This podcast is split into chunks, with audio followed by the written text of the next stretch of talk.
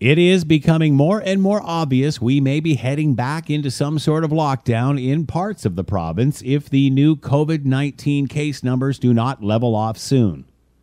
New projection numbers released Thursday show we are heading back into a level red or gray if people do not do more to stop the spread of this coronavirus.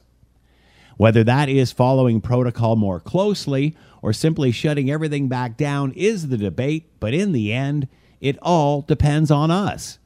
Do you want to do it, or do you want government and police to do it for you? We all know government or health rules do not work if not adhered to. We all know this because we have been here before. We have brought these numbers down. The question is, can we do it with protocol, or does it warrant another lockdown of some sort? Most understand this is a balancing act with severe consequences on either side.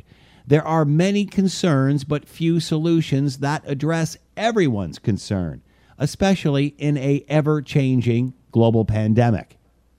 However, remember, we got through the first wave by being united. It is no time to pick sides or play politics. Stay focused. I'm Scott Thompson.